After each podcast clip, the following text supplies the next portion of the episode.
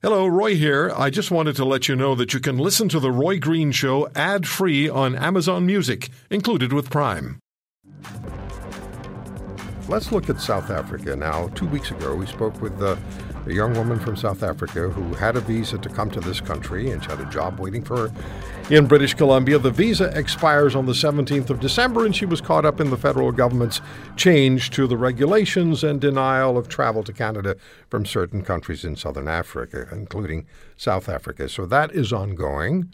I'm still in touch with this young woman. We'll find out how things go for her and uh, if, if her visa situation will square itself away, if she can get in, into Canada before the 17th of the month. But there are still so many people, Canadians, non Canadians, people with visas in South Africa, stranded there, valid visas to come to Canada, but it's a real challenge for them.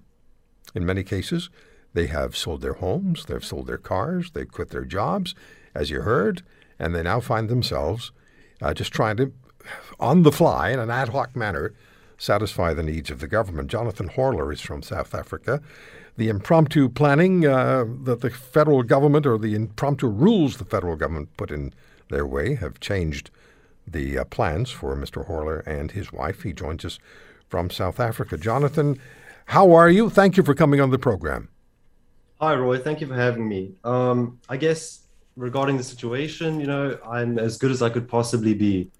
Um, I've obviously have to try and find a workaround to the situation. So I'm, I'm obviously still have stress regarding it all, but otherwise good. All right. So I have Richard Kurland standing by. He's going to be joining us in a minute. He's one of this country's foremost immigration lawyers. He's been an advisor to the federal government and to the government of Quebec. Quebec has its own immigration rules. But can you tell us a little bit about your plans? What was your situation? When were you coming to Canada? How has this all disrupted your life? So this is a plan that my wife and I have had for about two years. Um, my wife is planning to study in uh, northern British Columbia, and I've been granted an open work permit. So everything was going smoothly. We were meant to leave tomorrow, and then obviously the ban happened. So now for the last week or so, my wife and I have been forced into a situation where we kind of have to find a workaround. So we've had to uh, make a plan to go to Costa Rica for 14 days to kind of circumvent the situation. Um, not ideal, but it has to be done. Otherwise, two years of planning and and two years of financial burdens just get thrown away. You know. Not an inexpensive proposition.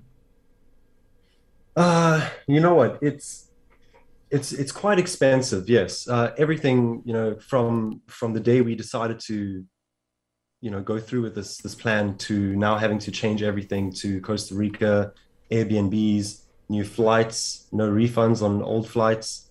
It's it's been a costly endeavor. How much co- communication have you had from the federal government? Uh, nothing really, to be honest. You know, I feel as, uh, as someone in another country, just on a visa, I have no direct avenue to even communicate with the government. And anything I were to potentially say would kind of fall upon deaf ears. I have contacted the High Commission of Canada in South Africa to no avail, but uh, there's nothing in my capacity I could possibly do. Okay, and you have to be in a second country for 14 days, as I understand it, before you can come to Canada, yes?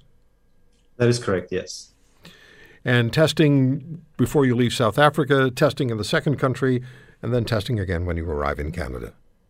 Correct. Okay. Let me bring my good friend Richard Kurland, again, one of this country's foremost immigration lawyers. He's based in Vancouver. Richard, uh, you, uh, you're listening to Jonathan Horler. I'll have you speak with him. Jonathan, you also have a question for Richard, but uh, let's get started. Hi, hi, Richard. Hello, John. Go ahead, please. Uh, so I have I have two quick questions. The first one, um, you know, with many of us having to bypass these bans by spending 14 days in a non-red-list country, mm. is there a possibility that Canadian immigration officials could see this circumvention as a reason to deny entry, potentially raising an eyebrow by the officials? Well, uh, rest assured, the situation regarding entry to Canada in your situation, frankly, is not an Immigration Canada issue. It's COVID. So it's Health Canada. I know the other department story doesn't ring well, but that's the reality check when it comes to temporary status, as I believe uh, you're, you're, seeking. Uh, yes. So I- the workaround, if Canada seriously wanted a workaround, would be in the form of ministerial action from Health Canada or the minister responsible saying the same way we let Canadians and permanent residents residing or visiting South Africa into Canada, notwithstanding COVID restrictions, should apply to holders of temporary status documents issued by Canada. I mean, that's the way to cut the Gordian knot if there's political will. If you're holding a Canadian issued uh, temporary status or permanent status document, uh, the government of Canada can say, we just vetted you for security and health. You're free to go. Uh, but that has to be balanced against uh, the potential for uh, the new COVID dilemma. Uh, and uh, uh, unfortunately, I really do not see a way around a temporary status holder getting entry to Canada faster than that 14 day expensive quarantine. not yeah. yet. Yeah. Jonathan, you had another question for Richard? Uh, yes. Uh, so there are those who have expired visas and COPRs and or ah. set to expire. Um, obviously, there's a financial implication and you know anxieties. Okay. You know, I'm intervening because that's huge. That is yeah. Huge. You should not be impacted by an expiring permanent resident visa or confirmation of permanent residence. That's a no-no.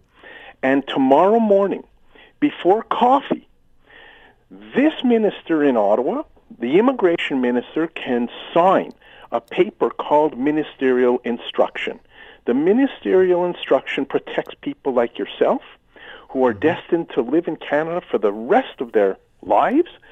And the ministerial instruction could simply say this we automatically extend the validity date of all issued permanent resident uh, visas or confirmation of permanent residence for six months by operation of the ministerial instruction. So before coffee break tomorrow, your situation could be fixed by our Canadian immigration minister, and hopefully that's what will happen. So, do I hear you saying, Richard, that there's an intent? Is there an understanding that the immigration minister is prepared to do this or preparing to do this, or is it just an option that he has? This is an option, and hopefully, after our show, the option will be front row center in tomorrow's ministerial briefing. I'm trying to read between the lines here. It means they better do this because they're stranding uh, people like our guest here uh, without valid reason. Yeah. You're not going to jump the COVID queue and get into Canada any earlier than the two week quarantine period. So mm-hmm. our society is not in uh, presents a, a health uh, risk uh, to rather the other way. The individual does not present a health risk to Canada, but from an immigration perspective, pure and simple, there's no way uh, uh, people should be penalized with an expiring best before date on their permanent resident yeah. visa yeah. Uh, because mm. of the situation. It's so easy to remedy. Uh, by signing off on a ministerial instruction. We've done it before during COVID in the last 20 months to help students, workers, people who need to uh, extend status in Canada. There's no reason why this should not be done immediately for individuals holding uh, permanent resident documents that may be expiring in the next few weeks or a few months. All right. It can uh, be fixed quickly. Jonathan, do you do you have another yeah. question for Richard? Because we have about two minutes here. Um, I just want to touch on something you, you did mention, Richard.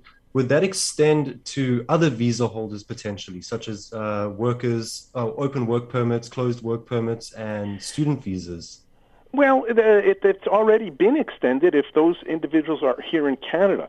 If you've been approved for an open work permit outside of Canada, the deal is you only pick up your work permit physically on arrival in Canada, on Canadian soil. So people are you know, wandering the globe with these uh, uh, acceptance letters with an intent to issue temporary status, work, open work permit, study permit on arrival. The trick is how do you hit Canadian soil? And, exactly. And, right. and, and that's the mousetrap. Okay. Um, Richard, hold on. We're going to come back to you. Uh, Jonathan, just in, uh, give us a quick snapshot of what life is like for you and your wife in this holding pattern that you're in in South Africa. You were planning on being in Canada by now. What's life like now? You know, I, am kind of stuck in limbo at the moment. And, um, you know, we, we have these plans to move forward, but we keep hitting these hurdles every day. And, and you know, every time we read the news, we keep fearing that Costa Rica is going to be banned or flights are going to be, or they're just going to do a blanket ban on the whole world, you know, or something's going to go wrong. There, there, there's no surety for us. Yeah, it has to be just terrifying because you have your it life is. tied up. It is also we, we do have family ties in Canada. You know, my wife, uh, her family are, are Canadian citizens, so that's also two years without seeing her family, which is quite quite difficult for her. Yeah. If you want to hear more, subscribe to The Roy Green Show on Apple Podcasts, Google Podcasts, Spotify, Stitcher, or wherever you find your favorites. And if you like what you hear, leave us a review and tell a friend. I'm Roy Green. Have a great weekend.